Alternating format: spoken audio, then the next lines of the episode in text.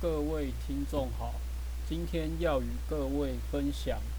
产业电子化在产品生命周期管理扮演的角色是什么。第一部分从全球化趋势说起，修正过度仰赖制造业为生的经济发展模式，在既有制造业优势上创新并发展新兴服务业。利用知识的独占特性来获取高的报酬，无论创意研发、融资上市、通讯媒体、展示销售等高附加价值服务业，必须快速发展。在协助台湾产业电子化过程中，有一个相当重要的环节，就是资讯服务业的发展。资讯服务业者提供产业电子化解决方案之技术服务，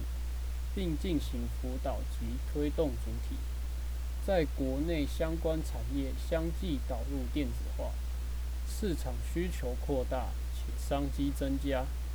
并积极促成产业垂直分工及水平整合的能力。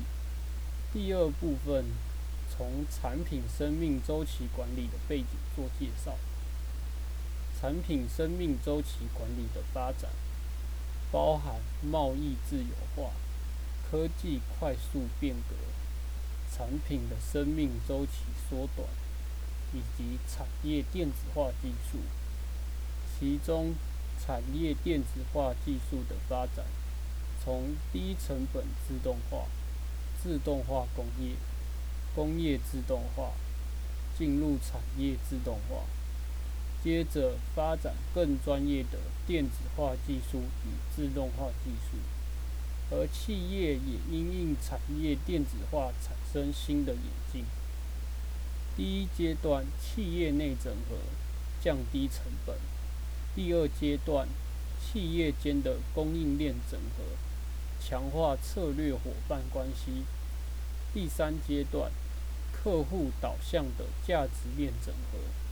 客户对于产品的要求愈发严格，在产品生命周期缩短、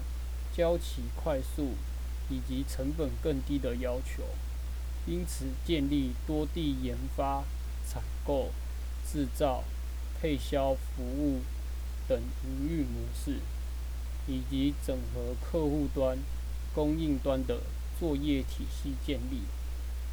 以加强产业间价值链之上下游的整合，朝向更高附加价值化之产业发展。为了改善我国产业与企全球跨国企业的合作模式，将产品生命周期管理导入电子化技术，提高企业营运效率。国际接单能力，促进企业转型，核心价值留在台湾，亦有助于改善营运之成本、品质、效率等多项效益。综合以上说明，当产品生命周期管理加入产业电子化之后，可以很明显发现。产业电子化本身就是一个执行、驱动、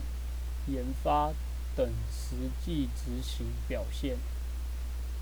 在产业电子化大大缩短产品生命周期，加速产品演进，企业开始注意到产品生命周期管理，所以推动了产品生命周期管理的发展。简单来说，就像是一位牧羊人领袖，对于决策领导，在一个产业是相当重要，但也无法将所有事独揽一身。遇到问题也没办法每次都冷静处理，并规划后续该如何去做。后来才会有产品生命周期管理来辅助这个产业电子化，完善的规划。可行性的评估、研发、设计、生产、制造及组装等等多方面的考量，才让这个计划更加的完整，来达到最大效益目标。